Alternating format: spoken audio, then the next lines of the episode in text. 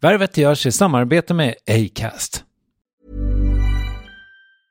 You should celebrate yourself every day, but some days you should celebrate with jewelry. Whether you want to commemorate an unforgettable moment or just bring some added sparkle to your collection, Blue Nile can offer you expert guidance and a wide assortment of jewelry of the highest quality at the best price. Go to BlueNile.com today and experience the ease and convenience of shopping Blue Nile, the original online jeweler since 1999. That's BlueNile.com. BlueNile.com. I'm Sandra, and I'm just the professional your small business was looking for. But you didn't hire me because you didn't use LinkedIn jobs. LinkedIn has professionals you can't find anywhere else, including those who aren't actively looking for a new job but might be open to the perfect role, like me.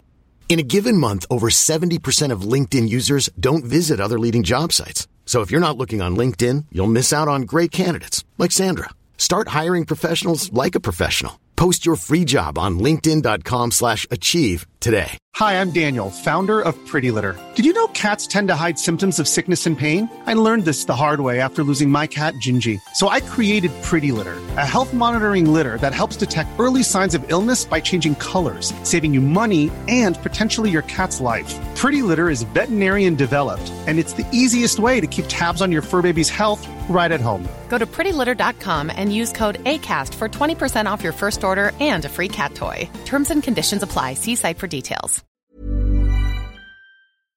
Värvet sponsras av SAS Eurobonus och SAS Eurobonus Mastercard. Och det här är ett budskap som jag tänker kan vara bra för den som antingen gillar guldkant på till exempel tillvaron eller för den som gillar att slå två flugor i en smäll. Om jag tittar på vad jag gör av med under en dag så är det typ 85% mat. Kanske tar jag en kaffe ute och relativt ofta unnar jag mig en lunch men framförallt så handlar jag middagskäk och det blir nästan alltid ungefär 327 kronor. Och jag är förvisso med i alla mataffärers kundklubbar så jag får väl något slags luddig poäng på mina köp men får jag poäng på allt, överallt? Jag får ju inte det och det är dumt, för visst, Eurobonus kan användas till resor, lounger och uppgraderingar men otroligt mycket mer, som att bo på något av de 250 000 anslutna hotellen som finns att välja mellan. Perfekt om man vill ha en staycation med sin partner eller så. Få poäng på allt överallt och det börjar på SAS Eurobonus Mastercard.se. SAS Eurobonus Mastercard.se. Tack SAS Eurobonus och SAS Eurobonus Mastercard. Hur kan de då begära att jag ska svara på telefon när jag inte finns? Värvet. Värvet. Värvet. Värvet. Värvet. Värvet. Värvet. Värvet. Värvet. Hej och välkommen till Värvet avsnitt 188. Det här är Kristoffer Triumf. Jag är inne på min ungefär 179 vecka i rad som på ett eller annat sätt präglas av jobb med Värvet. Det är ju fantastiskt. Jag skulle inte byta ut det för allt smör i Småland. Och jag känner mig otroligt privilegierad. Men det är inte utan att jag börjar känna mig lite trött emellanåt. Det är dock ingenting mot vad dagens gäst har upplevt. Gunilla Bergström är en av Sveriges mest välkända och älskade barnboksförfattare. De nu 25 böckerna om Alfons har översatts till 30 språk och tryckts i 4 miljoner ex bara här i Sverige. Sen succén med Godnatt Alfons Åberg 1972. Om jag måste välja en enda författare som präglade min barndom så är det nog trots allt Gunilla. Ja visst, Astrid Lindgren fanns ju också där, men på en annan magnitud på något sätt. Astrids böcker var bombastiska, Gunillas påminde om mitt liv. Och eh, om man nu av någon anledning har fördomen att eh, barnboksförfattare saknar svärta och är så här happy-go-lucky så kommer de att komma på skam när man börjar läsa på om och prata med Gunilla Bergström. I SVTs Min sanning berättade hon för första gången om sin bipolaritet som har följt henne genom hela livet och för några år sedan så drabbades hon av en utmattningsdepression. Och eh, om hur det är att leva med och överleva känslan av att inte existera kommer vi att prata mycket. Jag tänker att jag säger det här nu så att den som hade förväntat sig att få reda på vad Alfons Åbergs mamma är och varför hans pappa röker är förberedd. Gunilla är supertrött på de frågorna och vill inte ha dem igen i värvet. Det är helt fine med mig men om du vill läsa något som i alla fall berör det så kan du som lyssnar med Acast eh, kolla appen nu. Så, Nu åker vi. Från Vällingby i slutet av juni 2015, Gunilla Bergström. Varsågoda.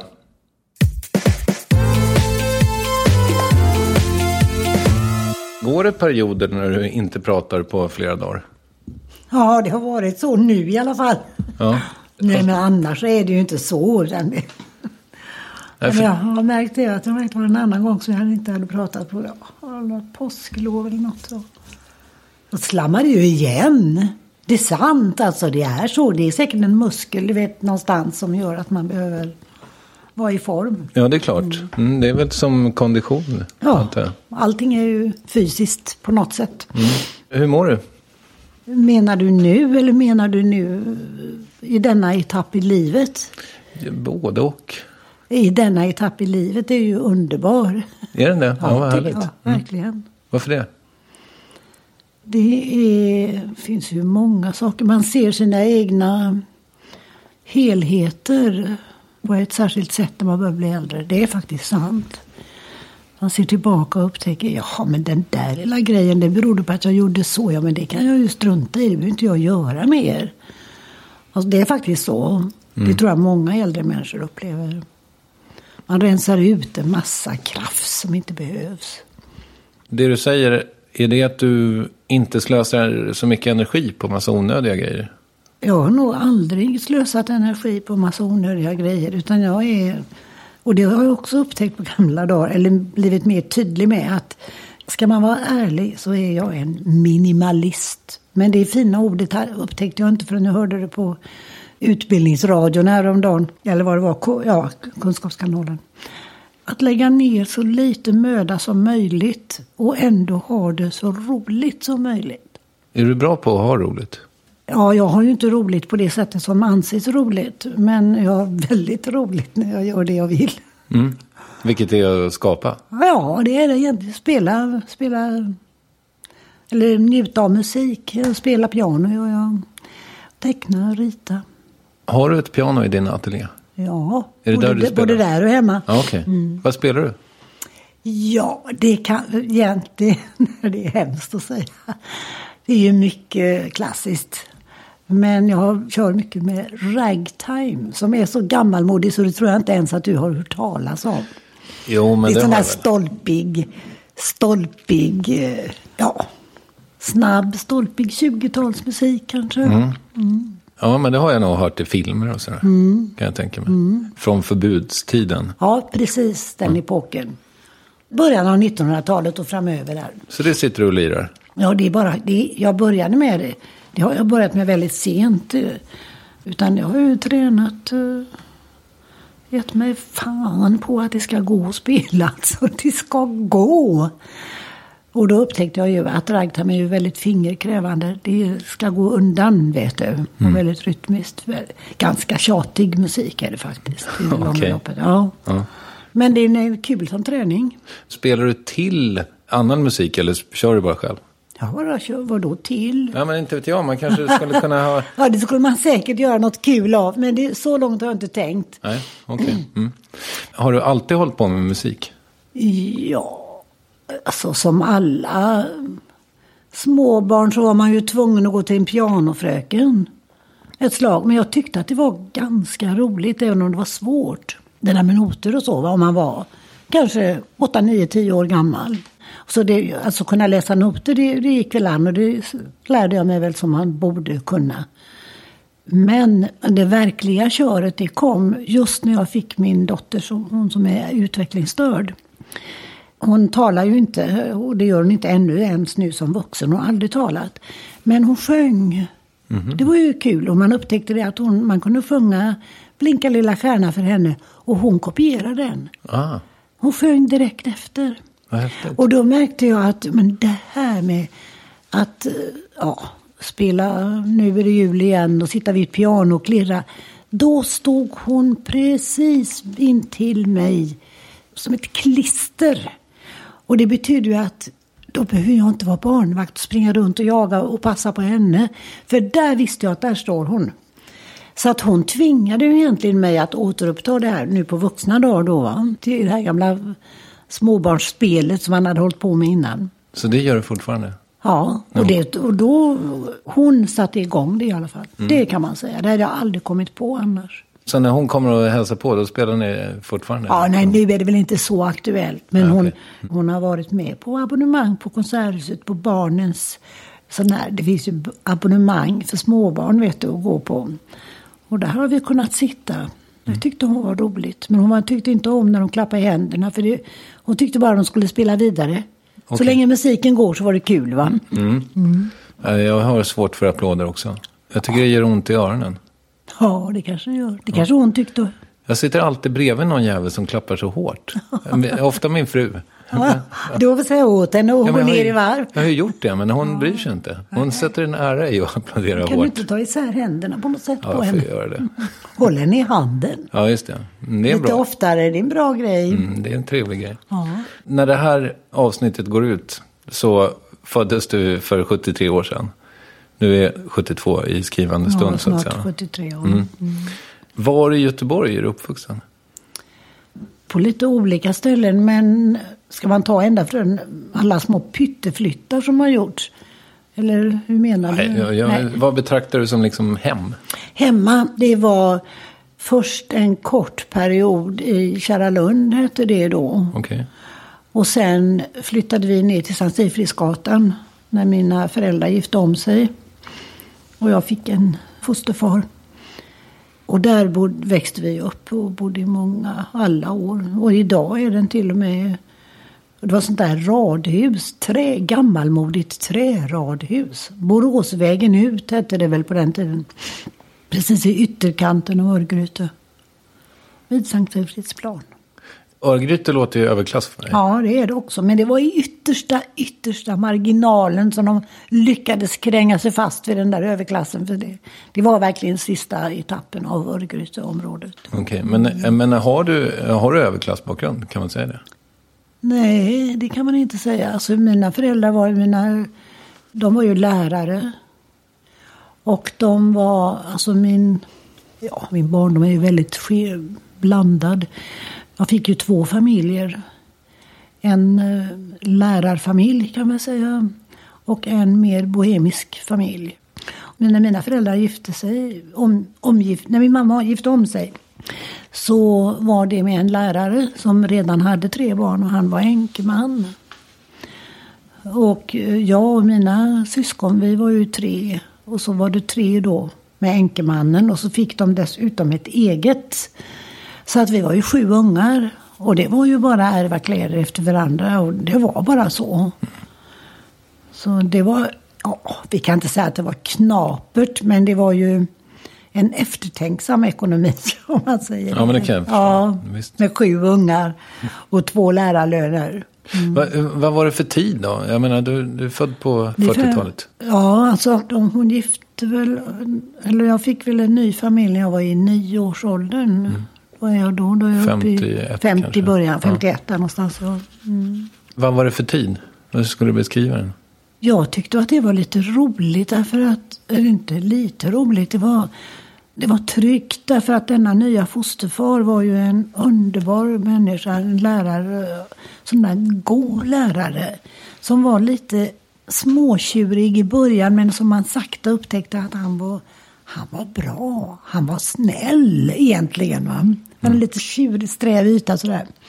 Och så var det roligt att se att mamma som då var hade varit en olyckligt frånskild eh, fröken. Hon blommade ju upp och fick ju ja, kärlek igen. Det tyckte jag. Jag tror att barn uppskattar. Eller jag vet att barn uppskattar. När föräldrarna är glada. Ja, det är klart. otroligt viktigt. Alltså jag förstår att den är brokig och det är en svår fråga att svara på. Så du får jättegärna lägga ut orden. Men om du skulle, liksom, om jag ber dig beskriva din uppväxt. Man kan säga att den var fri med vissa plikter. Okej. Och plikterna bestod i att vi, eftersom vi var så många ungar, alltså det var ju sju ungar och två vuxna och så en hemhjälp hade man också. Så det var ju tio pers vid matbordet. Och det skulle konkas hem mjölk. Och det skulle stryk, manglas lakan. Och det skulle den och den vara ansvarig för disken och den och den var ansvarig för att skala potäterna. Och det var ju bara så, men när det var gjort, och det gick ju på en kvart att skala potäterna. Sen kunde de ju inte hålla reda på alla oss, va? så vi kunde ju... Det var bara sköt dig själv. Det här, var det riktigt illa så kunde ju mamma hjälpa till med glosor. Men det var, det var fritt. De litade på något sätt på att det här ungarna kommer klara sig. Och är det riktigt illa så, så ja, det var ju inte så att de svek, men man kände det att man hade frihet. Det hade man. Hur ofta träffade du din pappa? Min riktiga pappa, ja men det, han bodde bara ett par mil utanför Göteborg i floden.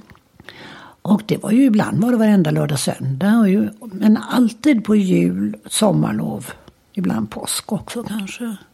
Hur var du i skolan? Medslö. Medelgod kan man säga. Ja, jag hankade mig fram. Jag var urdålig i matte. Han fick, och pappa var ju ingenjör.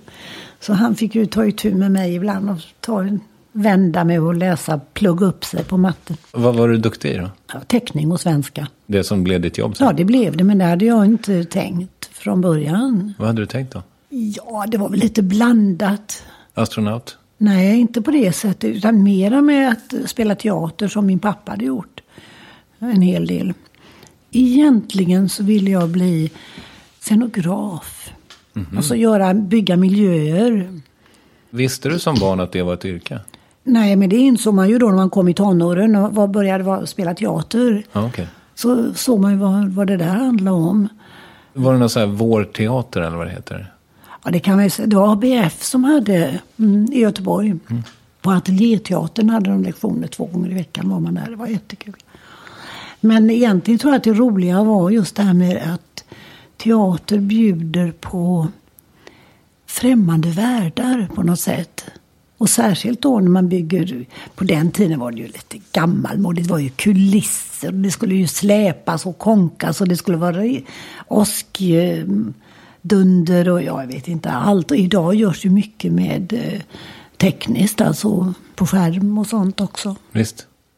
Enklare så, men... Ja, fa- fast kanske svårare också för det är ju mera... Man kan göra vad man vill i den världen. Va? Det kunde man ju inte i den här papperskulissvärlden som, som var då på 50-talet. Så.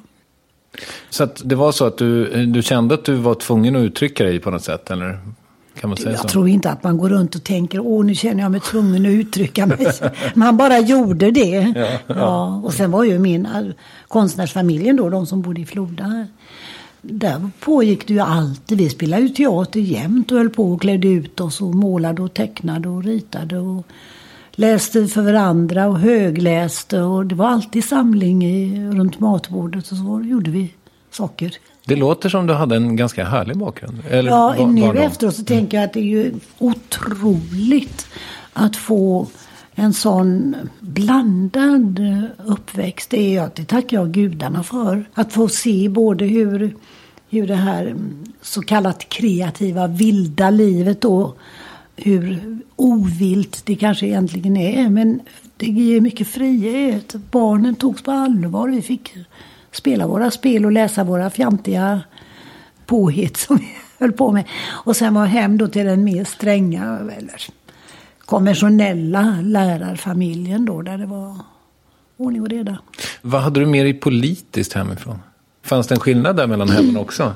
Min fosterfar var ju från, han blev ju lärare men han hade ju varit bondson. Och min riktiga pappa, han var den enda i familjen som fick lov att studera. Och då hade det varit- någon snäll lärare som hade varit uppe hos, hos min farfar då och sagt att ja, men den här gossen han behöver nog studera, han har möjlighet för det. Så Vad gjorde farfar då? Han var järnvägstjänsteman. Okej. Han klippte biljetter. Östra stambanan eller vad det hette för någonting. Den där banan som han körde. Och han var änkman också. Han, han hade ensam med några barn. Så att det var ju ganska enkelt och ganska fattigt det tror jag egentligen de hade den. Eller det vet jag att de hade den. Men de, de klarade sig ju. Han hade ju ändå en lön. Nej, jag tror, du vet, livet var inte så politiskt i barnens ögon i alla fall på den tiden. Vi hade ju i denna sjubarnsfamilj så en gång i veckan kom det en tant och städade. Och hon, det förstår man direkt att det här var inte någon vanlig tant. Hon kom från, på den tiden, Goda. Goda vet du, som de sa då. Goda, det var inga fina kvarter på den tiden, om man säger. Okej. Så var det. Och där kunde man känna att nej, dels tror jag hon haltade lite hon hade inte tänder i hela munnen. Och hon hade lite sådär insmickrande, fjäskande attityd mot lärarföräldrarna då. Och henne såg man väl kanske bara om man, om man var hemma på frukostrasten och tittade in och hämtade någon läxbok som man hade glömt. Eller, det var, men jag, men, jag kände det där att det var ett, an, en annan, ett annat klientel, om man får säga det på det sättet. Och det tror jag inte man upplever riktigt så idag. Det kanske har kommit tillbaka nu, det vet jag inte. Nej, barn fattar. De ser och drar slutsatser. Fast man inte alltid kan uttrycka vad det är för slutsatser. Är det att du fick se ett annat perspektiv på... Alltså jag såg en, hon var, hon var på något sätt fattig. Okej. Och så gå och städa och hon luktade lite dåligt och var för tjock. Och, alltså när man kände att det här är främmande. Det var inte den där polerade... Nej, och så just att hon var lite insmickrande mot mina lärarföräldrar. Liksom. Alltså de, hon sa väl inte det, men hon skulle kunna ha sagt Vill herrskapet ha det så här? Eller vill ni ha det så här? Så sa hon ju inte, det minns jag inget om. Men hon hade den där attityden att, att hon gjorde sig till underklass kan man ju också säga. Ja, jag förstår. Det ligger in, alltså det är väldigt svårt att veta. Människor kan ju förhålla sig så att de själva förminskar sig. I onödan kan man ju tycka då. Ja. Men hon var väl uppfostrad så att så här skulle det vara i våra kvarter. Det var en grej som jag var lite nyfiken på med dig. Om man kan prata om att du har gjort en politisk gärning på något sätt. Ja, vad är politisk gärning? Det tycker jag inte. Jag tycker inte om kanske mera en humanitär eller humani, humanistisk attityd har jag nog. Men politik, det är ju så dagsländeaktigt. Alltså det går ju inte... Vad är vänster och vad är höger och vad är det ena och vad är det andra? Nej, efter musik så kan man säga att min största passion i livet det är idéhistoria och filosofi. Det är jag verkligen intresserad av. Och då, då håller man på med det så upptäcker man ju både hur olika samhällsklimat blommar upp eller försvinner. Och de kommer och går. Och det som en gång kallades eh, socialism, det är kanske inte socialism idag utan det är allmän välfärd.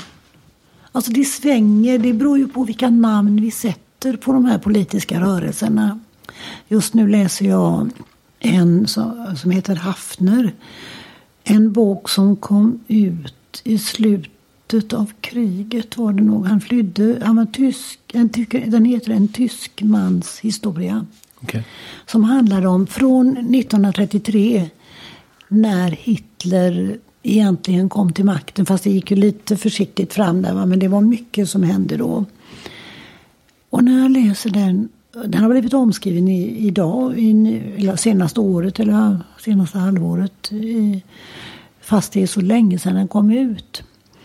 Och då beskriver han hur tyskarna kunde dras in i att ha det förhållningssättet som de tycktes ha när de sögs in i den här Hitlervågen. var Jättespännande. Ja, det förstår jag. Och då, bara, då känner jag, där är vi på väg idag. De hade då Goebbels som var propagandaminister och skötte hela mediabiten i Tyskland i alla fall. Och vad har vi idag? Vi har helt nya medier. Och de flummar hit och dit, vilsna reportrar. Är de på dagspress eller är de i, på nätet? Eller vad är de? Vad är viktigt? Och, alltså det är en helt ny mediasituation. Och det, vi har det här med främlingsfientligheten och invandringar. Och, nej, det är skrämmande. Man, man ska tänka sig för. Jag funderar på ifall du liksom har skrivit eh, om främlingsfientlighet. Eh, Nej. nej. Det kanske jag har gjort i några kolumner sådär i sådana enstaka sammanhang. Mm. Jag skrev nog något för Svenska Dagbladet hade jag en, ett år eller om det var ett halvår där jag återkom med en kolumn med, där Alfons berättade saker och ting som han hade sett i livet. Där kan det finnas lite, men det var mer på skoj tror jag. Alltså jag tycker ju främlingsfientlighet är ju så det är så ovärdigt. Så det, man orkar inte ens tänka på det. Och jag som har varit så mycket i, och levt med andra kulturer. Fått insyn i, vad ska vi säga, både, både den så kallade kristendomen och den muslimska världen. Att alla är ju människor. Det är ju så. Och alla tänker på sina barn. Och just min unge, det är ju den som är det viktiga. Och sen tar det sig olika uttryck då. Är du orolig för världen eller? Jag är orolig för dumheten och lättlurendrejeri. Vad heter det? Lättlurenheten, kan man säga så? Ja, ja kanske. Du gjorde det just. Ja. Nej, inte orolig. Alltså, vi kommer gå mot en helt annan värld. Och det tänker jag på nu när man ser, har fått ett barnbarn. Som också är den där åldern, sjuårsnivån. Då undrar man, vad är det för värld som de går mot? Med alla främmande element som har kommit in och som påverkar. Och då tänker jag på både mat och miljö och kläder och eh, teknik. Det var någon som sa att eh, det är modern, en riktigt eh, pigg och modern lärare sa i något program här på radion för ett slag sedan att eh, det viktigaste är att eh, lära barn programmera. För att då förstår de, då kommer de att förstå framtidens sätt att kommunicera. Och det är ju intressant. Men nu tycker vi idag att de ska lära sig åtminstone skriva och matte. Så att vi kanske kommer bli... Vi kanske tycker att det, det är en sån skrämmande utveckling. Men det är inte säkert att de ser det så. Barnen som, som kommer att leva, upp, leva i den där världen då, va? eller som växer upp i den världen. Visst. Men vi som tycker att eh, främlingsfientlighet är obehagligt. Vi har ju liksom bara de senaste åren sett Sverigedemokraterna gå från Mm. liksom under 4% spärren och nu ligger de på 16 i Det har kommit dagens... ännu 18 var de uppe nu. Alltså okej. Och jag 17 hörde, och ett halvt var det kanske ja, förra, förra veckan. 21 hörde jag någon annan undervis, eller undersökning som visade. Så att Mm.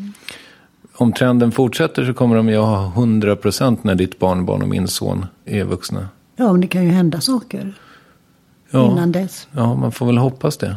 Ja, eller så blir det ännu värre saker som händer. Det var ett sånt här kunskapskanalsprogram som jag skulle bara titta lite. Och så fastnar man och så fortsatte det. Och så var det seminarier och det var det, var det ena efter det andra. Och det är, det är intressant ibland. Ibland är det ju ämnen som inte intresserar en ett dugg. Men det här var intressant för det handlade om den moderna tekniken och juridiken. Och vad är privatlivets helgd?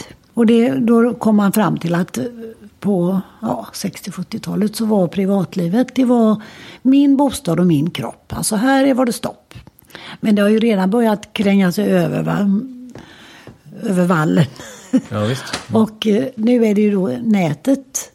Hur ska juridiken bevaka att jag inte blir kränkt i mitt privata liv? När det redan finns inne i bostaden. Där jag sitter med mitt privata liv och skickar ut eh, mina födelsenummer och alla möjliga koder och allt möjligt. Va? Och det, det har vi liksom vant oss vid. Usch vad det är farligt och det, det är farligt. Det har vi lärt oss. Men det går mycket, mycket, mycket fortare än vad vi kan tänka oss idag. För nu handlar det om, de hade gjort ett experiment och det här hörde jag bara på, ja, förra veckan var det kanske. Det var forskare från Belgien och Holland som kom med de här föreläsningarna. Då hade de gjort en, man kan ju styra, vi tycker ju att det är fint att man kan styra kroppsdelar som egentligen inte finns. Alltså med tankeverksamhet. Och man kan ju styra med ögonrörelser och på så sätt kommunicera. Det har du hört talas om. Mm. Men då hade de gjort så här vid ett tillfälle att de hade det var en man som var av med, han hade ingen arm, han fick, han hade fått amputera bort den. Och så hade han fått en, eh, en ny elektronisk arm på något sätt. Och han satt i Europa.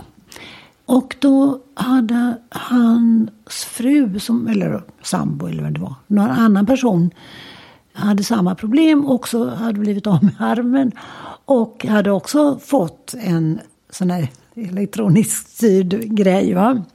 Så att bara med tankeverksamheten så kunde han styra den här konstgjorda armen då genom att ja, hämta en kopp eller olika saker. Men om man kopplade ihop de två så genom molnet så kunde man, då kunde de påverka varandra. Ja, då börjar man ju fatta vilka världar vi har framför oss. Ja. Vilka möjligheter. För att inte tala om vilka eländen också då. Va?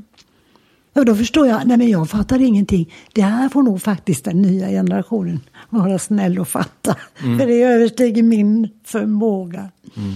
Men det, det finns möjligheter och finns det möjligheter så finns det också möjlighet att jävlas. Så är det. Du känns ju lite teknikfientlig på ett sätt.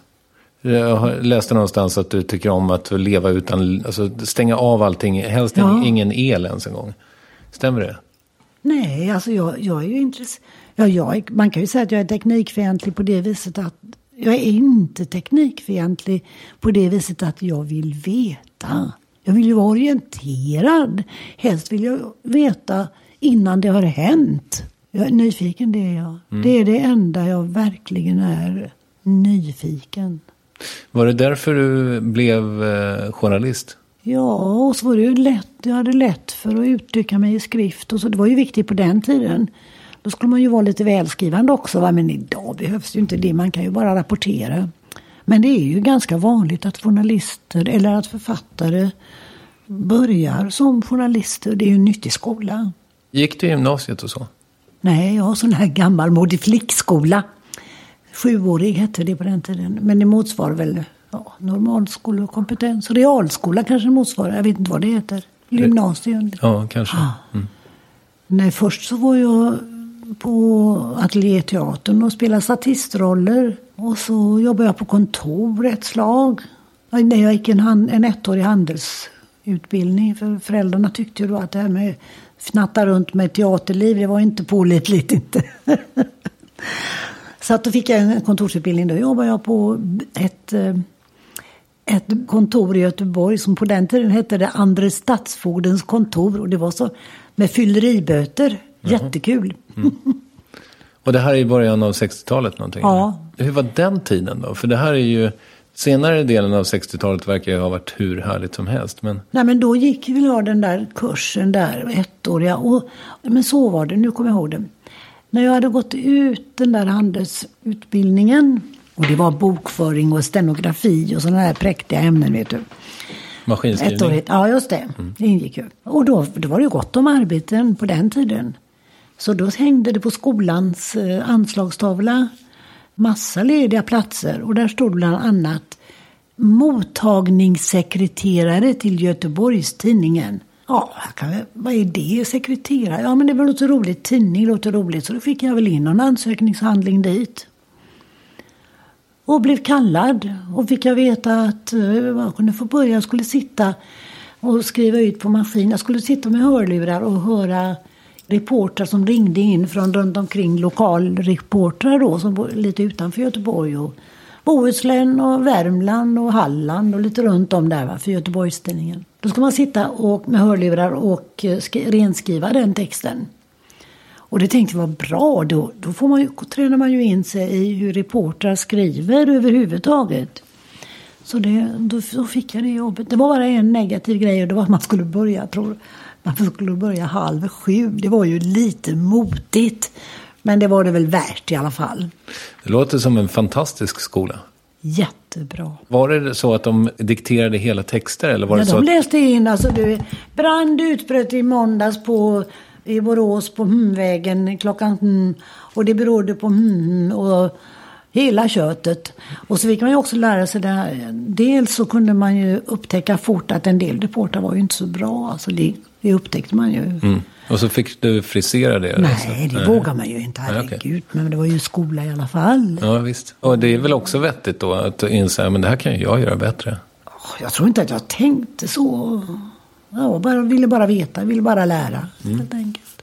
Du, den här nyfikenheten då, hade du den som barn också? Ja, det kommer jag ihåg en gång när vi satt vid bordet och skojade om någonting. Och så, jag kommer inte ens ihåg vad det handlade om. Men, och det var både pappa och min danska mamma och de andra syskonen, där, danska bröderna, de satt och skojade vid bordet. Och, så, och jag blev så arg. Så, de skojar bara, men jag vill veta. Och då sa min danska mamma det. Ja men hör på Gunilla, hon säger ju det, hon vill ju veta. Ja, ja, ja. Och då så fick de ju förklara hur det egentligen hade varit med den där grejen. Vad det nu var för någonting. Men jag minns att hon, att hon var vaken nog att se. Ungen vill veta, hon ska få svar. Det tyckte jag var, jag kände att jag fick äntligen lite respekt för vad jag ville. Vad det stämmer, jag vill veta. Du verkar ju superallmänbildad, är du det? Ja, det tror jag. Varför är du inte med På spåret? Ja, det har jag inte tänkt på. Jag har inte riktigt, eh, jag är väl inte så tv-minded kanske. Eller jag, jag är inte så road av tv. jag jag, jag följer inte med, men jag vet ju att det finns ett program som heter På spåret. Ja, du har inte sett det? Jo, det har jag gjort något tillfälle, men det har varit inte så där väldigt träget. Nej.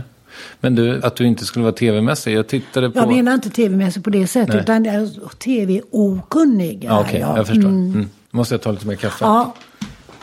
Kan vi bryta lite? Självklart. Nu ska jag gå ut och röka min 0,1 cigarett. Ja, det gör du rätt i. Pausar vi här lite. Dina första jobb som journalist. It's that time of the year. Your vacation is coming up. You can already hear the beach waves, feel the warm breeze, relax, and think about work. You really, really want it all to work out while you're away. Monday.com gives you and the team that peace of mind. When all work is on one platform and everyone's in sync, things just flow wherever you are. Tap the banner to go to Monday.com. Hiring for your small business? If you're not looking for professionals on LinkedIn, you're looking in the wrong place. That's like looking for your car keys in a fish tank.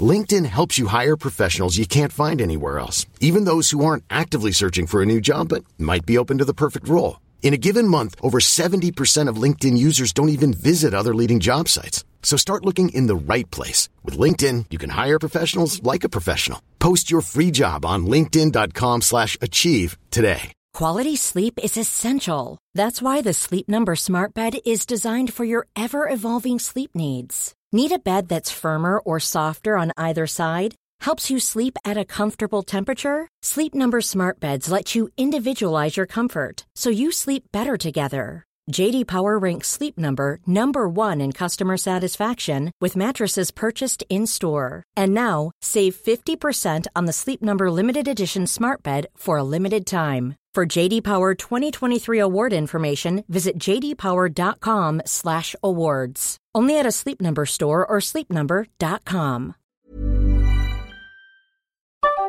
Yes, ny sponsor. Värvet presenteras i samarbete med Svea Bank. Och jag menar inte att ta ner stämningen, men dessvärre är ju lågkonjunkturen här, vilket innebär att de flesta branscher har det tufft och också väldigt många privatpersoner.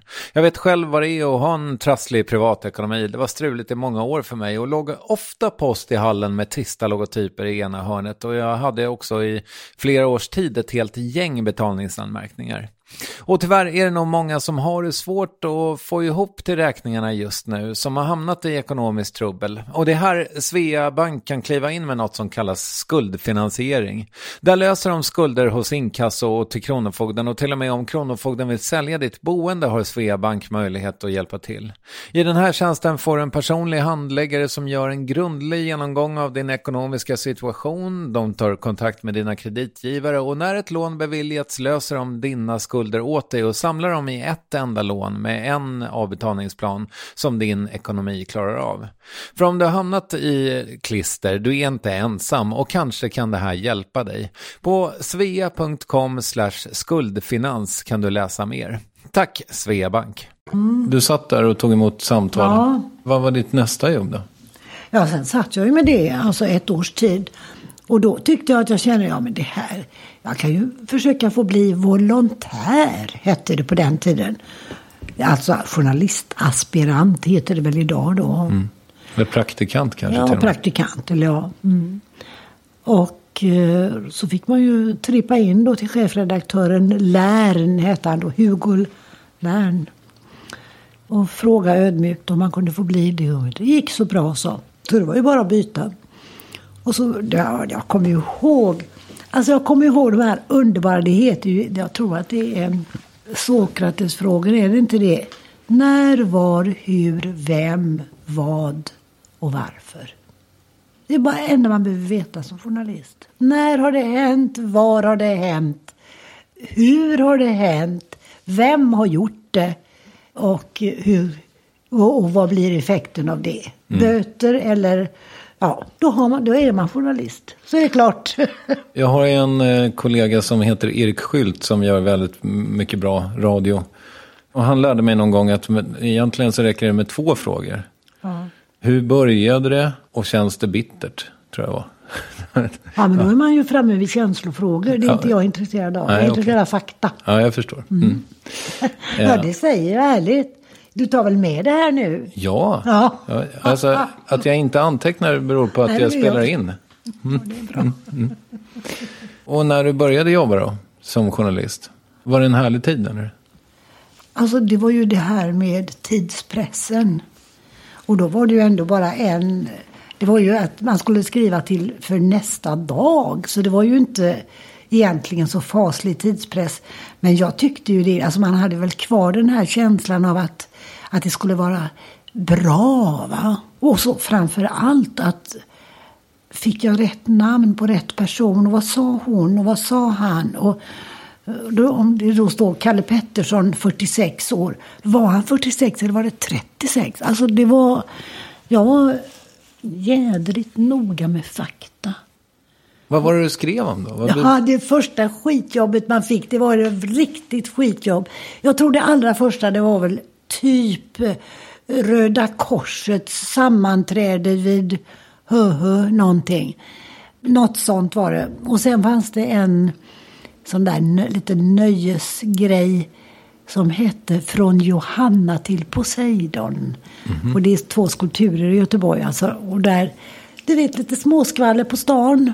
Och då var jag väl ute på något sånt småskvaller. Var helt ofarligt och opoli- både verkligen opolitiskt och inga kommunala svåra frågor. Inte den sorten. Men vad kunde det vara? Alltså, Men jag tror, att det var, jag tror faktiskt det var Röda Korsets eh, symötesmöte eller insamling någonting. Okej. Eller, ja. så den, i den där spalten, det var inte sådär, det var in- inget kändisskvaller och sånt? Jo, det kunde det nog vara. Okej. Det kunde det vara. Va? Men Det, det, de kändisarna visste man ju hur de såg ut, så det var ju inte så svårt. Det var värre de andra.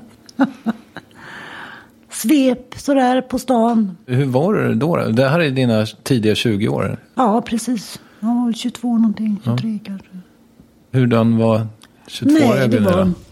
Jag tyckte det var roligt. Det, var ju, alltså, det finns ju inget yrke som är så nyttigt som journalistyrket. Att, tänk om alla människor skulle vara journalister ett halvår. Då skulle man få en helt annan blick för vad som är stort och vad som är smått, tror jag. Dels det här med att man vet inte. Sen kom jag ju till Aftonbladet. Efter journalistutbildningen då. Då flyttade jag upp till Stockholm. Jag, först var jag på DN på ett vikariat. Men sen var jag på Aftonbladet. Och just den här känslan att man visste inte om jag skulle möta en statsminister eller från ett främmande land. Och behöva tala engelska under intervjun. Det var just, bara det var ju jobbigt på den tiden. Eller om man skulle möta en städfru eller... Och det roligaste är också detta att man som journalist får man ställa otro, vilka frågor som helst. Otroligt är det.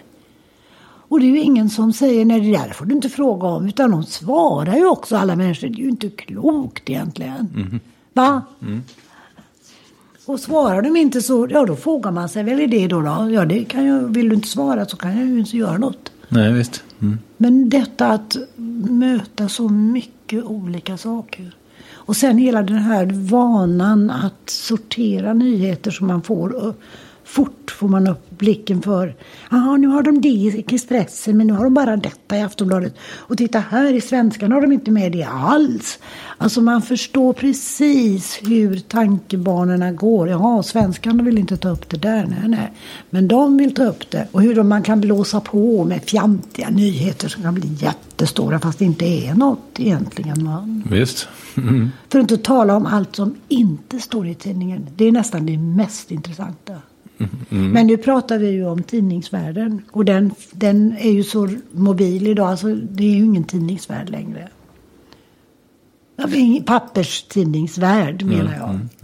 Han du jobba i fyra, fem år någonting som journalist innan du, Nej, jag jobbade länge, över tio år. innan du debuterade som... Med första boken. Ja. Den kom 71. Ja, just det, 71. 66 gick jag ut, 66. Ja, det är kanske fem år då. Jo, jo, men det stämmer. Men sen fortsatte jag ju som journalist. Fram till 76, 77 någonting. Då fick jag ett... eh, Ja, då var de ju snälla på Aftonbladet så jag fick ju vara tjänstledig en månad om året om jag behövde rita och skriva. Så det var ju mer som en hobbyverksamhet kan man ju säga. Tog det ett tag innan Alfons blev den succé som du blev sen? Eller? Nej, det gick nästan med en gång. Ja, det gjorde det. Ja. Men det gjorde den för allra första boken också. Den. Men jag fattade ju inte det riktigt då. Men jag vet att den blev fort översatt och att det var ganska mycket. Det var väl första gången som man skrev en ungdomsbok om skilsmässor. Så det var ju, redan då var det ju egentligen något nytt. Och det var ju kul när jag fick höra då att ja, den finns nu på tyska och danska och ja, lite olika språk. Men jag förstod inte riktigt. Ja, jag tyckte bara att det var himla kul att få teckna. Det var det jag ville. Så den väckte några rabalder. Jag vet att de, det var någon, de ringde från Italien. Det var väl jättesnuskigt då att prata om skilsmässor. I katolska länder, vet du. Det här är ju urlänge sedan. Jag hoppas du förstår det. Det här är verkligen på 1900-talet. Ja, precis. Det är snar... ja, jag och Alfons är i princip jämnåriga. Jag, jag kom ut 74 och Alfons är typ två år äldre än jag. Ja, just det. där. Mm. Så egentligen, när du började skriva, hade du egentligen, alltså tjänade du tillräckligt på böckerna så att du hade kunnat sluta som journalist tidigare? Alltså det var ju det att jag fick. Då hade jag hållit på med som journalist fram till, om vi säger att det var 77 kanske jag slutade. Och det gjorde jag därför att då hade jag fått ett femårigt, femårigt arbetsstipendium från Författarförbundet. Och då hade jag småbarn också, varav den ena då var utvecklingsstörd. Så det var ju typisk småbarnsmammestress med både det ena och det andra. Och jag var nog beredd på att gå ner till halvtidstjänst om jag hade kunnat få det på Aftonbladet. Men i och med att de kom med detta grandiosa författarstipendium på fem års tid så vågade jag faktiskt eh, säga upp mig och sluta som reporter. Men det hade jag ju inte tänkt från början utan ja, det blev så. Var bodde du då? Eller ni? Då bodde vi först i Järfälla och sedan i Djursholm. Tjusigt villa Djursholm. Fast det var ingen sån där vacker riktig Djursholmsvilla utan ett nybyggt tegelhus. Men det var, det var fint Djursholm. Men det var ju väldigt eh, mycket stora trädgårdar. Och så gick man runt och tittade där i långa promenader med barnen. De åkte skidor med dem och gick vandrade. Och särskilt på vintern tänkte jag på det. att Åh, vad mycket hus. Vackra, vackra hus det finns här i Djursholm. För de var verkligen vackra. Och ingen jävel bor i dem. Var det så? alltså det var, vad kan man säga, vart fjärde hus eller vartannat hus. De bodde ju inte där utan de bodde väl i Schweiz eller var de ute på semestrar hit och dit. Eller... Nej, det var, ganska, det var ödsligt. Var det därför ni flyttade därifrån? Nej, vi flyttade väl egentligen på grund av att vi skilde, vi Ah, okej. skildes då, de åren. Och vi bodde väl inte där så väldigt länge. Kanske var det tre, fyra, fem år. Nej, inte så mycket. Ja, det kan jag inte säga. Hur träffade du barnens far? Som journalist. Var ni kollegor? Ja, det, vi var ju kollegor då på Göteborgstidningen. Hur kom det sig att ni flyttade till Stockholm då? Att jag flyttade till Stockholm berodde på att, ja det är sån här urgammal historia. På den tiden så fanns det en tidning som hette, hette Stockholmstidningen. Hette den. Och de hade gått i konkurs och det var en arbetartidning som jag minns det. Så det drällde ju av lediga journalister då som blev friställda i och med att tidningen konkade. Så det var lite svårt att få jobb. Det var, lite, det var inte så självklart att få jobb som journalist eftersom det redan fanns gott om friställda journalister. Det jag sökte då det var till DN och det fick jag också men det var ju bara ett vikariat. Och det var fortfarande ganska svårt. Efter vikariatet där var det fortfarande lite svårt att få jobb. Men det kan man ju säga, då hoppade jag, det är också konstigt. Då hoppade jag in på ett förlag, bokförlag som hette Forum. Det finns kvar fortfarande. Och skulle vara någon slags allmän eh, ja, assistent där på något sätt. Och där fick jag sitta och skriva baksidestexter. Så då var man lite inblandad i, i bokvärlden redan där. Du vet när man ska berätta i en historia i korthet. Och så fick, kunde man ägna sig lite åt lite reklam. Alltså, det var ju på enkel nivå, men i alla fall. Och där var jag ett halvår. Sen så fick jag jobb på Aftonbladet. Som vikariat först också då. Ville du upp till Stockholm? Nej, det hade jag inte fått det här jobbet på DN hade jag aldrig flyttat till Stockholm. Nej, okej. Mm. Ja, det var bara tillfälligt. Det är fortfarande bara tillfälligt. Mhm, Jag är bara här tillfälligt, förstår du. Okej, du ska till Göteborg igen eller? Nej, men jag, jag inbillar mig det. Jag känner mig ju inte som stockholmare. Nej. Det har jag aldrig gjort. Ja, du har ju kvar din dialekt väldigt Ja, det tydligt. vet jag. De säger det. Men när jag kommer till Göteborg, till hem till släkten. Då säger de det. Åh gud, vilken Stockholm ska du ha börjat med. Alltså, ja. Ja, det tycker jag väl inte är så farligt. Men, ja, ja. Nej, men det tycker de där nere, vet du. ja, jag förstår. Du känns ju som en ensamvarg ganska mycket. Ja. Har du alltid varit det? ja, det tror jag faktiskt. Det är jag. Hur kommer det sig då? Jag är väl gjord sån. Men du hade ju så mycket barn omkring dig och sådär när du växte upp. Du menar alla syskon och Ja, så? exa- exakt. ja Det kanske men... var just det. Nej, det tror jag inte. Det var, det var roligt. Ja, men jag tänker mig att det blev, ditt behov av sällskap mättades tidigt. Nej, så kan man inte säga. Ja. Även min mamma var också sån som tycker om att sitta och pyssla för sig själv. Mm. Nej, är det, är något för, måste jag förklara varför jag är det? Ja, det är inget jag har valt. Som jag vet om att jag har valt i alla fall. Det bara är så. Det är ing- eh, Gunilla, det är ingen anklagelse alltså. Nej. jag, jag tycker det är fascinerande. Jag, men jag skulle gissa att det är på en annan nivå för dig. Men i min sanning så var du ju väldigt öppen med liksom dina skov, dina nästan Ja. bipolaritet. Ja, Och det där kan jag ju relatera till väldigt mycket själv. Särskilt nu sen eh, jag blev egenföretagare. Om man Mm. säger att det, det är så jävla lätt att man sitter och degar in sig. ja, grottar ner sig i något jävla skit. Vad tänker du Mm. Men omkring jag det? tänker, jag måste ju säga att när jag släppte mitt jobb på Aftonbladet och insåg att jag skulle vara egen, egenföretagare på ett eller annat sätt. Då hade jag från första början, först var det så att jag satt alltid på, det var en jättestor vindsvåning där jag kunde gå upp till arbetsrummet. Och då gick man dit och så satt man där och jobbade. Och så gick man ner i köket sen då till, och laga mat och var liksom till fami- hos familjen igen. Men att sen så fort jag kom in till Stockholm då, eller flyttade i samband med skilsmässan. Så har jag alltid haft ett boende och sen har jag haft ett, en arbetsplats. Och detta att gå ut fram och tillbaka mellan en arbetsplats, att lämna hemmet och så ut bland allmänheten, precis som med alla andra människor som eh, knuffas på tunnelbanan och man är mellan 8 och, och 17. Va? Då känner man, även om man inte gör något kreativt, så har jag åtminstone suttit där på den där arbetsplatsen och varit med i systemet. Och det har varit en väldig det har varit en väldig styrka att veta att man hade någonstans att gå till som var en, där det fanns en uppgift. Så man kan säga att rutiner har varit viktigt. för. Ja, ja, den rutinen. Att ha ett ställe, en, en särskild plats att gå till. Och röka. Nej, ja det vill man väl också göra. Men det gjorde jag lika bra hemma så det var inga... Men just detta att uppleva att jag är på väg till jobbet som alla vi andra här på tunnelbanan. Man går förbi samma butiker och... Ja, du vet man har en liten trall, man går sådär. Så det har nog...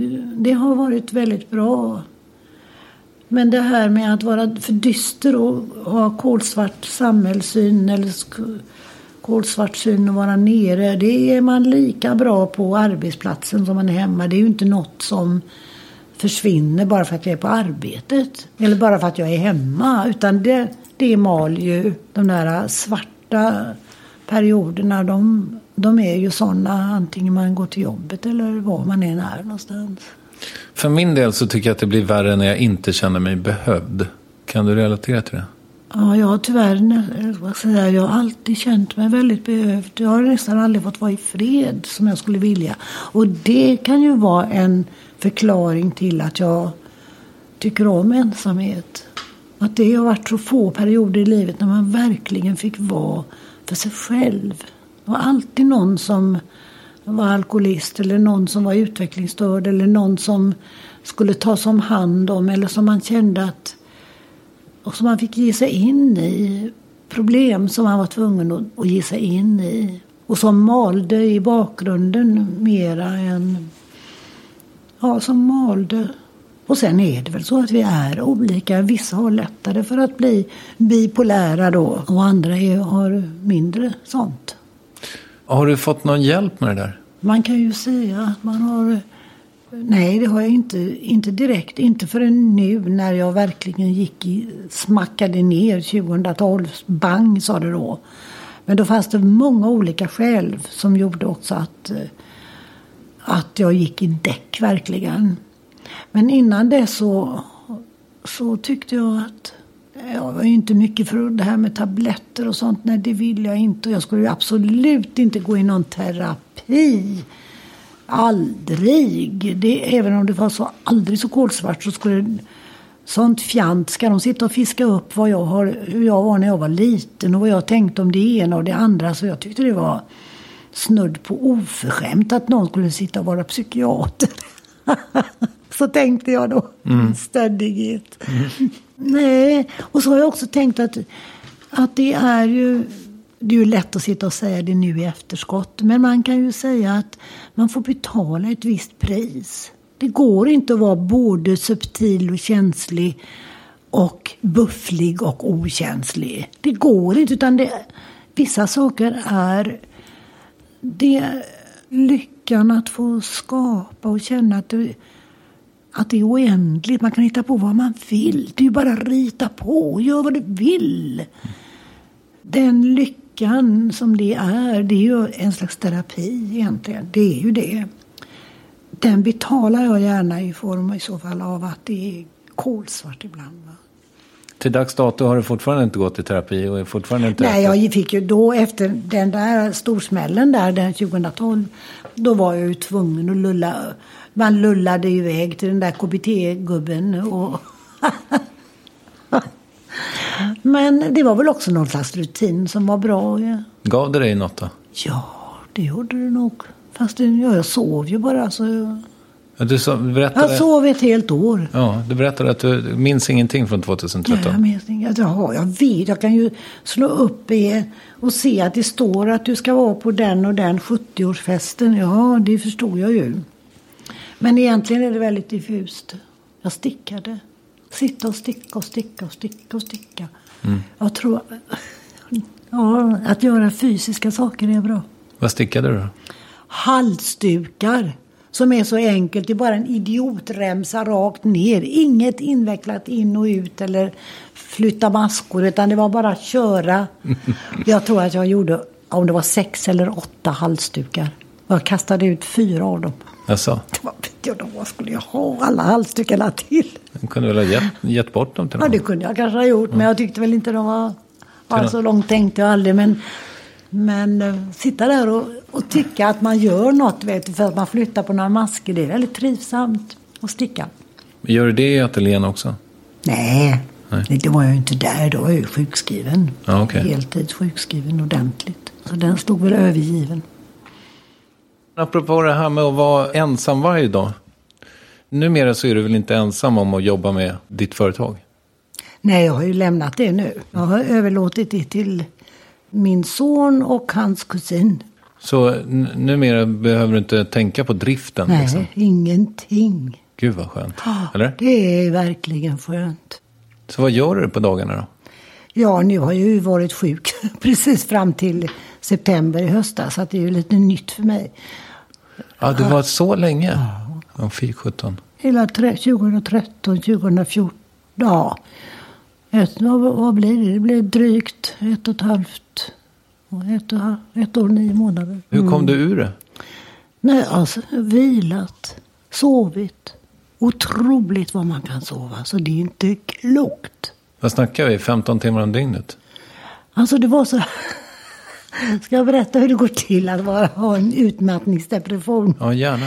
Då kan jag berätta att då är det så här när man i någon mån börjar vara medveten om att man är trött.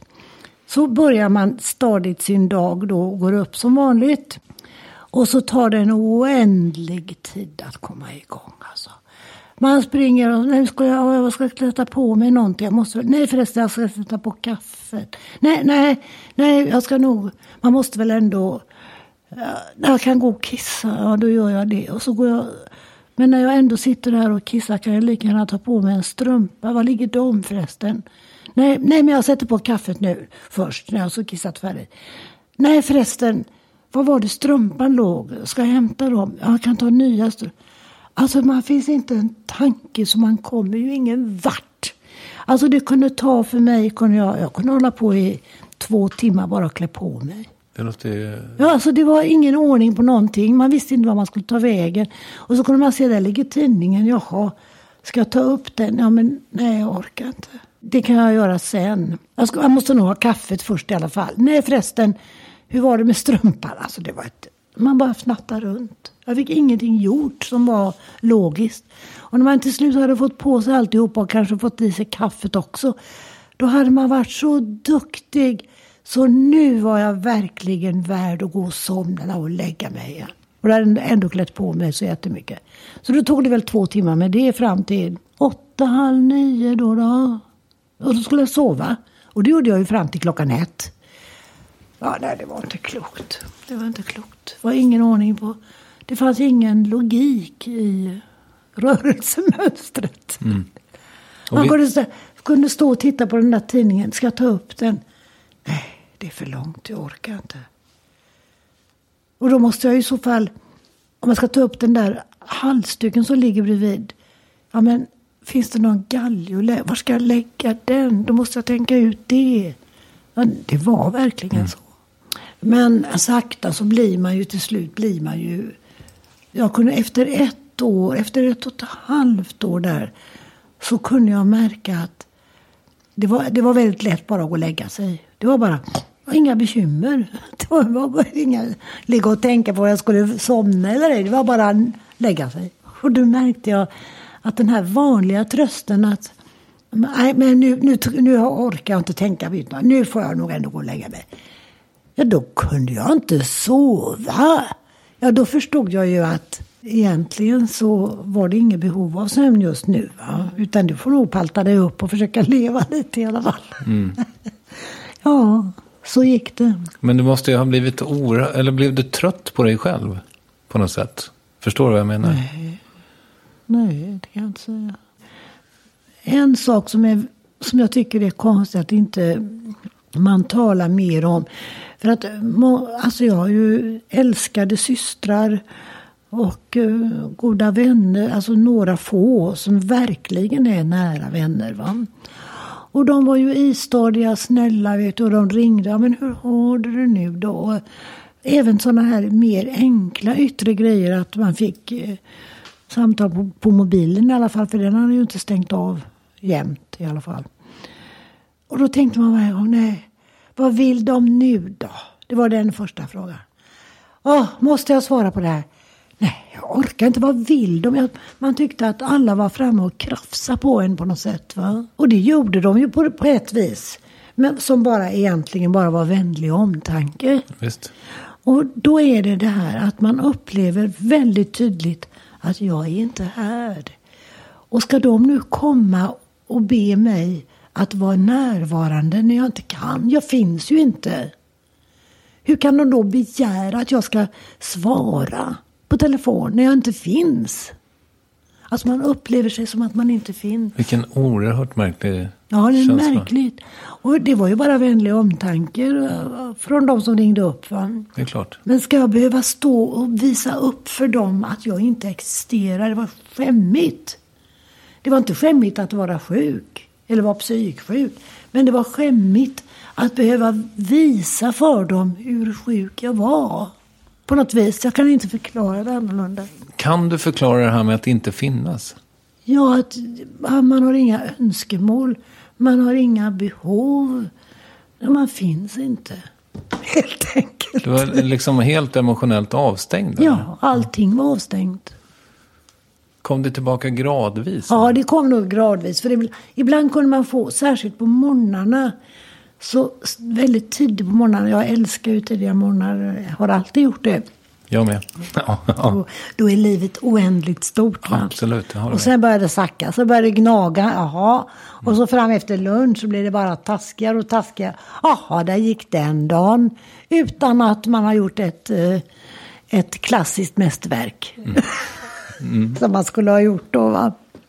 Nej, så menar jag inte heller riktigt. Men att morgnar är något väldigt... Eh, om jag inte förstör morgonen, inte sätter på radion, inte läser någon papperstidning, ingenting. Utan bara sitter där och glor ut genom fönstret med min kaffekopp. Då kan man tycka att ja, idag kan det nog hända något oändligt. Och det är ju egentligen den stunden man är med sig själv. Du som är en så skapande person. Under den här perioden så, jag menar... Ja, Ja, men jag stickar ju halsdukar. ja det gjorde du förvisso. Ja. Nej, jag, Nej, men bara tänker att du, det, det, kände du inte att du liksom, vad fan sitter jag här och lö- slösar bort min begåvning för? nej, tänkte man aldrig på. Nej. Nej, ingenting. Så fan, alltså jag tyckte inte att jag fanns. Nej, då, kan man, då är det svårt att vara Nej, begåvad. nej det, är, det är en nyttig upplevelse. Det är nyttigt också på det viset att se att man kan komma tillbaka. Men tänk de människorna som, om man ändå inte finns, så behöver man ju inte finnas heller. Och om man inte har fått rida ut eller gå igenom den här utmattningsperioden färdigt. Utan kom, hamnar någonstans mitt i och att de faktiskt verkligen begår självmord. Då hinner de ju inte uppleva att man kan tillfriskna. Det är ju lite onödigt kan man kanske säga då, i alla fall. Ja, verkligen. Hade du den typen av tankar? Jag tänkte mycket på det.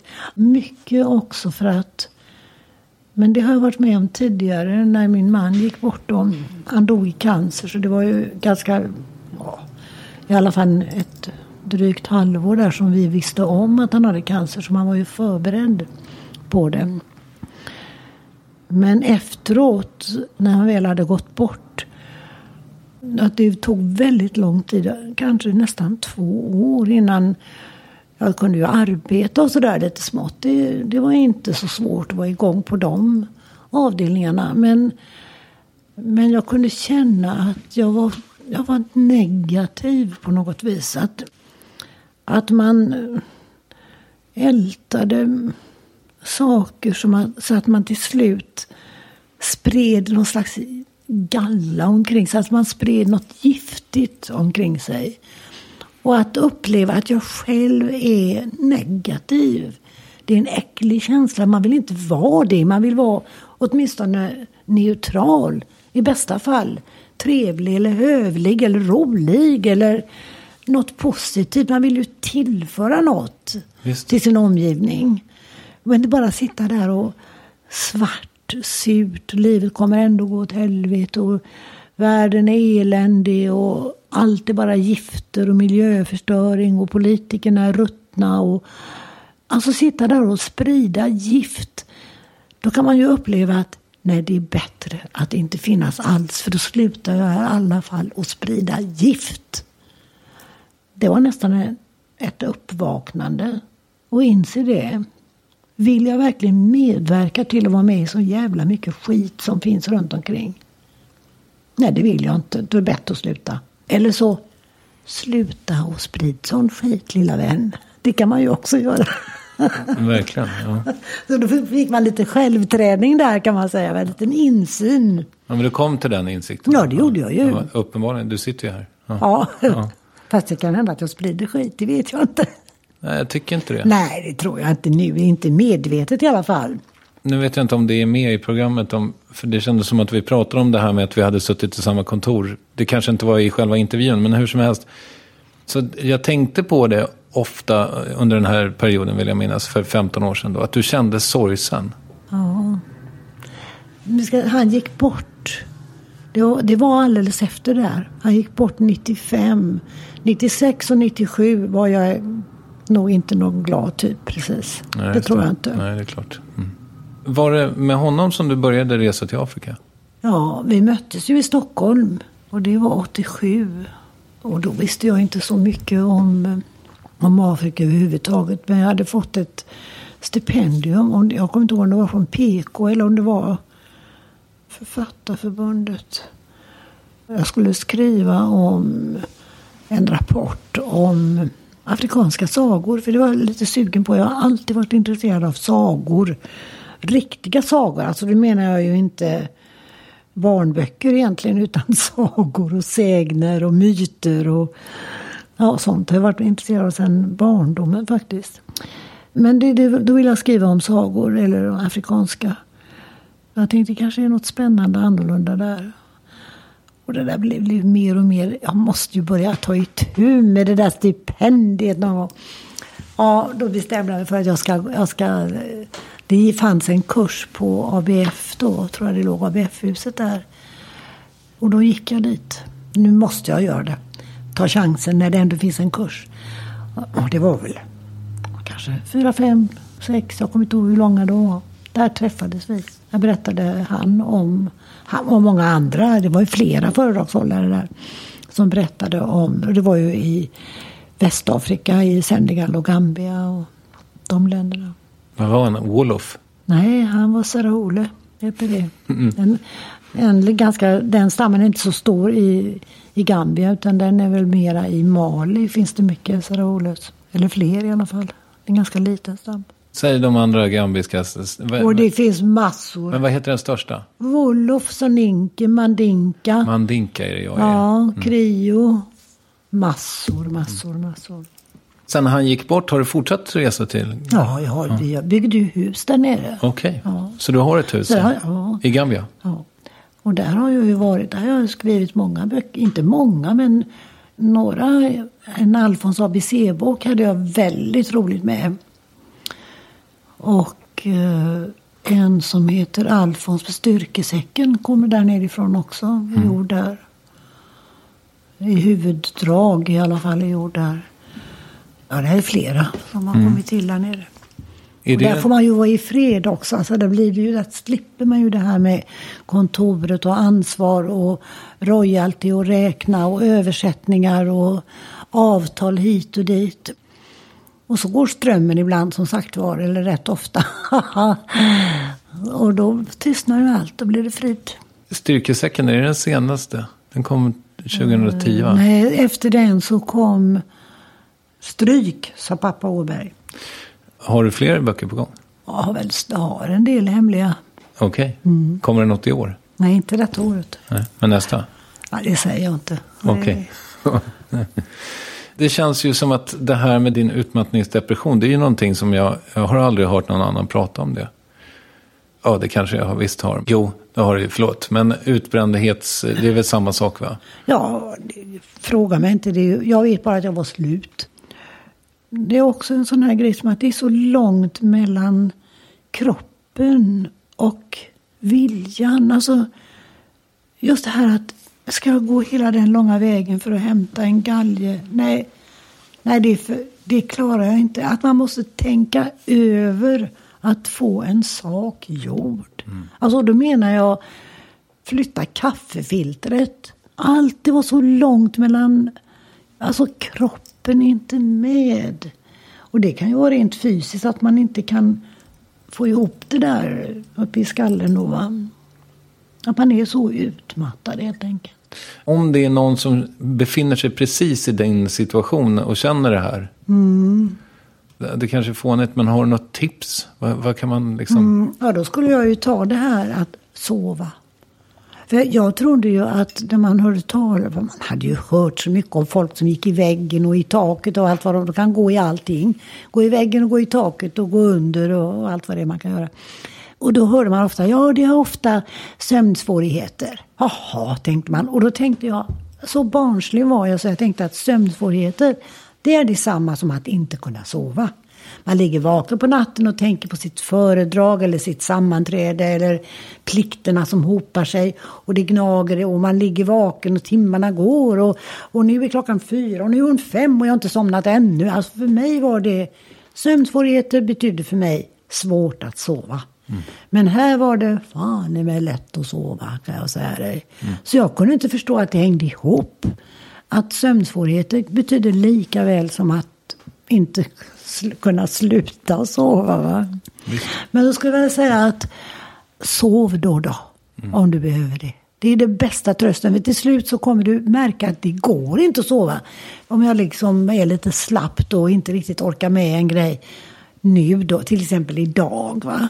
Ah, jag kan ju alltid gå och sova. Då kommer jag upptäcka att det gick inte. Ja, då har jag väl blivit frisk. Helt enkelt. Och så detta att inte kasta sig över medierna och ut i den förfärliga omvärlden, alla dess fjantiga rubriker som inte berör mig ett enda dugg. Jag har ingen, ingen som helst behållning av om det är, har varit en krock på E4 eller om det är krig i, i Afghanistan eller vad folk tycker om lesbiska samlevnadsformer. Det har inte med mig att göra, om jag inte själv är lesbisk förstås. Men, men alltså att kasta sig in i dessa idiotiska nyheter som finns både i papperstidningar och i tv och radio. Utan sitt stilla en liten kvart eller en halvtimme och gör ingenting. Och känn att här är jag. Även om det bara är så att jag flyttar en sockerbit från kaffekoppen från höger till vänster. Så är det i alla fall jag. Och det jag tänker på det är många vad heter, olika nobelpristagare. Singer hade ju, läste jag rätt mycket för då när han fick pris. Och då hittade jag en rolig grej som han hade sagt i någon intervju. Att börja aldrig dagen med att läsa tidningen. Varför ska jag ta in all den skiten som omgivningen förpestar sig med i mitt liv, i min vardag? Det där jag tänkte ju, det, det ska jag också följa. Det lät bra tyckte jag då, var det här är ju länge sedan nu. Så då la jag, till slut så la jag en lapp i brevlådan, på mattan vid eh, brevlådan där, brevinkastet. Ingen tidning, med stora bokstäver har jag skrivit det. Så varje morgon fick jag ju liksom snädda förbi den där och jag var ju så van att gå fram som gammal journalist. Vet du, kastar man sig ju överallt. Vad, vad står det i tidningen idag? Det var ju det första man slängde i sig. Jaha, du la den på din sida? Där, nej, nej, jag la den på, alltså där, vid brevinkastet eller Ja, tidningsinkastet. Mm. Så låg det på mattan på golvet. Ingen tidning idag, eller ta inte tidningen stod det kanske. Ja, så den var riktad till dig, inte till Mm. Ja, det var en tidningsbudet? upplysning till mig själv. Mm. Glöm inte nu att du ska hoppa över och läsa tidningen. Och det har jag fortsatt med. Mm. Fast det var svårt. Oj, vad det brände ibland. Jag måste ju se vad det står. Va? Men nu läser jag tidningen oftast. Ja, nu är det ju ingen... eh, Nu rinner ju nyheterna på här på eh, är väl radion. Men jag, jag slår inte på nyheterna förrän vid kanske bortåt åtta. Om man har varit uppe sen sex, då har jag hunnit få den lilla stunden för mig själv. När jag hade ett jobbigt skov i, min, i mitt liv så fick jag en psykiater, det här är väl något år sedan. Och det första hon frågade var hur mycket jag rörde på mig. Och så sa jag, ja, jag spelar väl tennis någon gång i veckan. Nej men det där, det duger inte. Det där får du göra, må- måste du göra mycket mer. Och det har ju varit väldigt nyttigt för mig. Det tror jag också. Alltså allt som man gör, om vi nu kommer in på Steiner och Kristofferskolan. Ja, det. Och det, Waldorfpedagogik heter det också. Det finns ju många namn på det där. Så finns det något som är ofrånkomligt. Nu pratar jag om pedagogiken i det. Att allt vad du gör med kroppen sätter spår. Någonstans uppe i någon hjärnvindling så gör det det. Och då, om jag nu faktiskt vet att det är så så blir det ju lättare att förstå varför människor blir narkomaner. Eller bara vanliga supare. Eller vanliga... Eller ja, allt vad vi kan råka ut för. Om man vet om det, att vad du gör sätter spår på gott eller ont. Det är ju du som väljer om det är gott eller ont. Du kanske tycker att det är gott. Ja, men då är det väl gott då. Vid en hastig påtittning. Men det är ju detsamma. Jag tänker mycket på det där med att jag satte mig och stickade de där halsdukarna. Eller du berättade nu då att eh, du hade spelade tennis och det var inte tillräckligt. Tyckte psykologen. Då är det ju så att det är att röra sin kropp. Det hänger väldigt tätt ihop med psyket och kynnet. Man är ju sin kropp i alla fall. Ja, visst. Så det, det, är nog, och det har man ju kommit fram till mer och mer bland psykologer också, att ut och gå. Det kan man ju alltid stolpa sig framåt. Ja, det var ju en nyhet för bara några veckor sedan om att de hade testat att ge antidepressiva Ja. eller promenader. Typ. Ja, det, men det är ju, läkemedelsindustrin förlorar ju på det. Vet du. Det är Ja, det- ju billigare att promenera. Visst. Så det var kanske inte så kul ändå. Du, apropå din man, som, alltså din andra man. Mm. En sak som du sa i Min sanning var att han hade sett igenom dig och kallat dig vänlig men inte stark. Mm. Och då undrar jag lite grann, vad, vad innebär det att inte vara stark? Eller vad innebär det att vara stark? Han sa ju så väldigt gulligt. Alltså, han sa You want to be nice. You are a very clean person. You want to be nice to everybody. You take care for everybody. You are very clean. But you're not strong enough. Det var jag ju inte heller. Det stämmer. Jag erkänner ju att det är så. Det var ingen annan som någonsin hade sagt så till mig. Rakt av. Och jag blev så förbannad första gången eller i första ögonblicket. Vadå? Jag är väl stark nog. Kaxig, kavat, tjej va. Men sen, jag vet innerst inne att så var det. Men Men, jag erkänner ju det. Jag säger ju det att det har ett pris. Att, eller har ett pris, låter ju så dramatiskt. Men ingen människa kan vara fullkomlig. Det måste ju finnas fläckar. Och min fläck är att jag är inte stark nog. Det är jag inte. Men vad betyder det att vara stark då? Eller att inte vara stark kanske?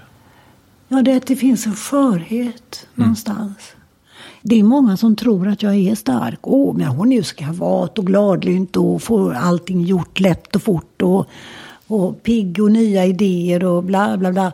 Och jag tror att jag, det är ju både en fara med att vara sådär lättsam på ett sätt. Men jag räcker inte ända ner till marken. Alltså jag jag svävar alltid lite över. Jag når inte ner där som de andra. Står ju där så tydligt och käckt. Men jag svävar lite luddigt, precis nära men det räcker inte ända ner. Och jag kan inte förklara varför jag känner så men det är, är så. Jag är inte tillräckligt fysisk eller praktisk eller... Fast jag kan vara nog så fiffig och praktisk ibland på vissa saker. Men det räcker inte ända ner, det gör det inte. Jag svävar. Men du har kommit liksom till freds med det, eller vad man ska säga? Ja, man får ju tolerera att man är som man är. Det går ju inte att låtsas något bättre. Det går ju inte. Har du en massa saker kvar som du känner att du vill göra? Egentligen är det väl resa. Det finns väl inget tillfälle som man kan vara så befriad som när man reser. Vart vill du? Ja, eh, ja, nu är ju Kina lite uttjatat, men jag är ju lite nyfiken på Kina. Det är jag. I första hand har jag aldrig varit nere och tittat på Gaudi i Barcelona, som alla andra har varit på. Där skulle jag vilja åka ner verkligen. Med, helst med barnbarnet. Så fick se alla stolliga hus som har blivit byggda här av honom. Men eh, Afghanistan.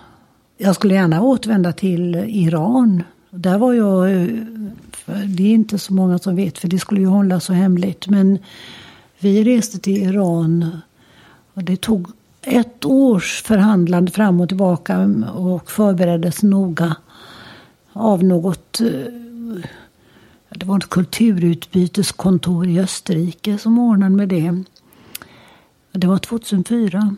Och det var en upplevelse. Efter det så har jag tänkt många gånger, jag önskar att jag skulle komma dit igen. För att dels var det väldigt tvegat. Det är ju både sekulärt och styrt av de här eh, gubbarna då. Va? Och där har ju Alfons också jättemycket Facebook-vänner. Ja, alltså jag, har 90, jag, var uppe, jag tror det var uppe i 90 000 eller 80 eller vad det var för någonting. Och det, vi tittar väl av och till på kontoret. Tittar vi på, ja, det ökar, det ökar. Fan, vad mycket Facebook. Vad gör de i Iran egentligen? Och så 2000, nu ska vi se vilket år var det. Kanske var det 12. Så släcktes det ner. Inte ett ljud. Och då undrar man, jaha, vad har det hänt för tillslag på Facebook nu då? Som Ja, Iran, någon makt har styrt över. Ja, jag tycker om de här ökenländer på något sätt. Varför det? Ja, det är väl det här torra, blåsiga vindar och öken. Och, och så att det blir så kargt, alltså det blir så utsatt. Det passar en minimalist. Ja, det kanske gör att det är lite dramatiskt också. Men eh, jag skulle se... Jag har inte varit nere och sett eh, pyramiderna ens. Men jag har ju rest väldigt mycket annars. Men inte, inte i Egypten. Så det vill du göra? Ja, jag skulle vilja. Så ner lite mer på... Nu är det kanske inte så kul med, med um, Afrika. Med, uh, det är ju så himla mycket Isis-gubbar som är och härjar där. Så man vet ju inte vad det är. Till och med Mali. Som, Mali är jag nyfiken på. Men det är verkligen, och det har varit länge. Vi var nog på väg till det. Vi var ju, reste ju mycket då. De åren som uh, min man levde. Då var vi i Sierra Leone och man fick doft av Conakry och allt det. Men nu har det varit i och med Doft av vad? Guinea Conakry. Som ligger ovanför Sierra Leone. Liberia. Alltså det är ju lite spännande där. Men det har ju varit så mycket sån här sjukdom nu. Där. Vad heter det? Ebola? Ja. Så, men nu kanske det har börjat. Nu har det väl börjat eh, lugna sig igen.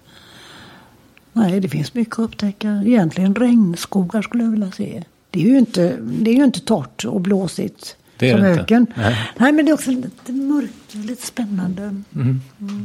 Vad härligt, men det låter som du har jättemycket kvar Ja. att göra. Ja, jag tar en dag i taget. Vi pratade lite medan vi hade paus om, eller du sa någonting om att du, eh, så här, du har ju tjänat jättemycket pengar men du hinner aldrig göra av med dem. Nej, inte har jag haft ambitionen att göra av med dem heller. Inte jättemycket pengar, men det har ju, gick, har ju gått bra. Det har aldrig varit mitt mål att det skulle gå bra på något vis. Utan det var ju, man blev ju pådyvlad ett slags kändisskap eller eh, pådyvlad framgångar. Och det kanske har varit, eh, det kan man ju tänka nu efteråt, att eh, de bekymmer man har haft med på privata planet så kan man ju säga att det var ju tur det att åtminstone den sidan av saken att jag inte behövde bekymra mig för att kunna avlöna personal eller kontakta jurister som behövdes eller på något sätt så har framgångarna med böckerna är, har hänt by the way. Liksom där lite vid sidan om. Och när, när man sitter med en bok ja, så är den ju rolig medan jag gör den. Sen kan jag stoppa ner det i en låda. Det har jag gjort ett par gånger också. Nej, det där väck, den väntar med. Jag orkar inte ta hela det nu. Och så ska det vara bokmässa och så ska man ut i media. Nej. Då får den ligga där. För att då är ju den gammal för mig egentligen. Själva processen är ju gammal. Den är gjord, den är klar. Förbi, slut. Så ibland kan man ju nästan bli lite sådär. De kommer upp, ja, man möter folk på stan eller någon som kommer fram och säger något om en bok. Så jag, herregud, den boken är ju... Finns den än, tänker man då. Mm. Men det gör de ju. Ja, det, men det, det är också lite roligt. Alltså inte lite roligt, utan om man har, varit, om man har fått sätta spår hos någon enstaka. Om vi säger att det är ja, vad är det, fem miljoner böcker som har tryckts i Sverige på svenska. Då är det ju kul att orden finns kvar någonstans. Jag blir lika full i skratt varje gång jag tänker på det. Råkar ut för det där när någon säger något om en bok. Att, ja, men det var som han gjorde där och där. Ja, visst, ja, det finns kvar. Det är nästan lite som en överraskning. Fast jag vet ju att böckerna finns på bibliotek och på olika språk. Men det är lite, ja. Om du tittar tillbaka på ditt liv så, jag menar, du säger att det var liksom lite av en, nästan som en olyckshändelse. Att det, Ja. Men å andra sidan, det är ju också ditt livsverk. Eller all, allt du har gjort är ju såklart ditt livsverk. Men Det är ju så här att när man tittar som du som är en ung, bäste unge man. Nu får jag lov att säga det, unge man. För det tycker jag att du är. tackar. Mm. Jo men det är du, unge man. Är du väl? Ja, ja, Så kan jag få sitta och känna mig gammal och erfaren. du skulle kunna vara min mamma, ja. Mm. Ja, till exempel. Ja. Men om du då tänker dig att de här böckerna har ju kommit lite pö om pö. Jag har ju inte vetat som idag kan vi sitta och bre ut alla böcker. Titta så många titlar de har skrivit där. Allt det och alla de språken och filmer och sånt som har blivit. Ja men det visste ju inte jag. Allt eftersom som det kom flera och flera och så en till och så var det tyst ett slag och så kom det en till. Det var ju inget som jag kunde förutse. Bara för att det ligger färdigt och klart på bordet idag. Utan det har ju kommit lite efterhand och lite upp och ner. Och det märks ju också i böckerna att jag ser ju inte den här Alfons pojken som... Honom ser jag mer som ett barn som finns som barn någonstans mellan fyra och åtta års åldern kanske, eller uppåt nio. Och så att i berättelser så hoppar han ju åldrarna. Ibland är en bok som, om jag... Det är inte så att han är, fyller år i lagom takt allt böckerna kommer. Utan rätt vad det är duttar jag ner i en berättelse som handlar om att konsten att knyta rosetter. Hur han lärde sig knyta. En liten glad bagatell kanske man kan säga att den boken är. Och sen skuttar han upp och så är han nio år. Han har fått en, en invandrarkompis som har en pappa som är soldat och har varit med om krig. Och så duttar jag ner igen. Sen har han börjat skolan. Ja, men det finns ingen... För mig är det ett barn. Och ibland så hoppar jag på Alfons just i en sån situation. Skolstarten, han är dörädd. Hur ska det gå? Va? Och sen är det... Det finns ingen logik i det på det sättet. Nej, det är väl tur det. För om, om du hade följt någon slags kronologi, då hade han ju varit var jättegammal. nu. urgammal. Ja. Ja. Det hade inte funkat med målgruppen tror jag. Nej, nej, nej. Vill du rekommendera något? Nyfikenhet. Och då menar jag egentligen vetgirighet.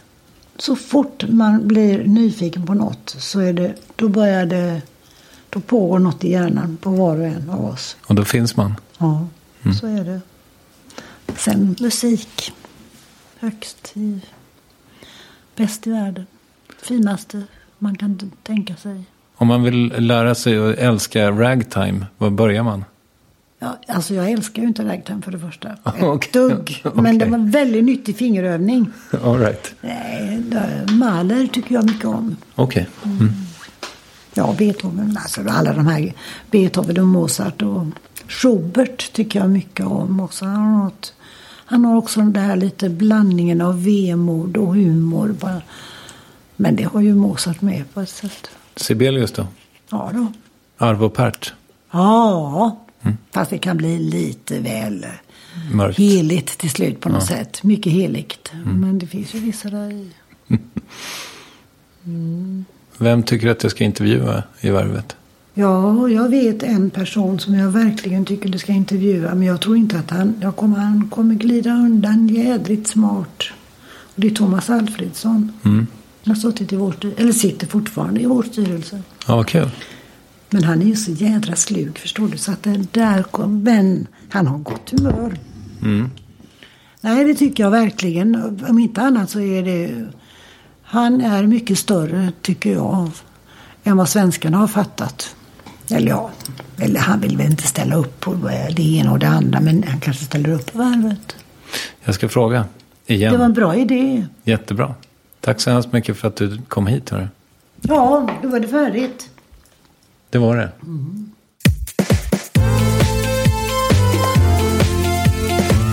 Det där var Gunilla Bergström. Och om du eller någon i din närhet mår som hon berättade, sök hjälp. Det finns förhoppningsvis i alla fall att få. Och då tror jag att du ska börja med att ringa Vårdguiden eller söka upp din husläkare.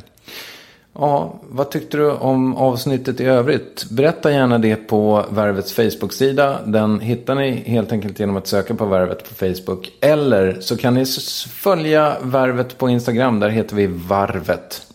Värvet görs av mig, Kristoffer Triumf och Lovisa Olsson som är redaktör, snedstreck producent. Vi har också fått lite extra hjälp med research och så vidare av Malin Triumf. Tack så mycket för att du lyssnar. Vi hörs om en vecka. Hej!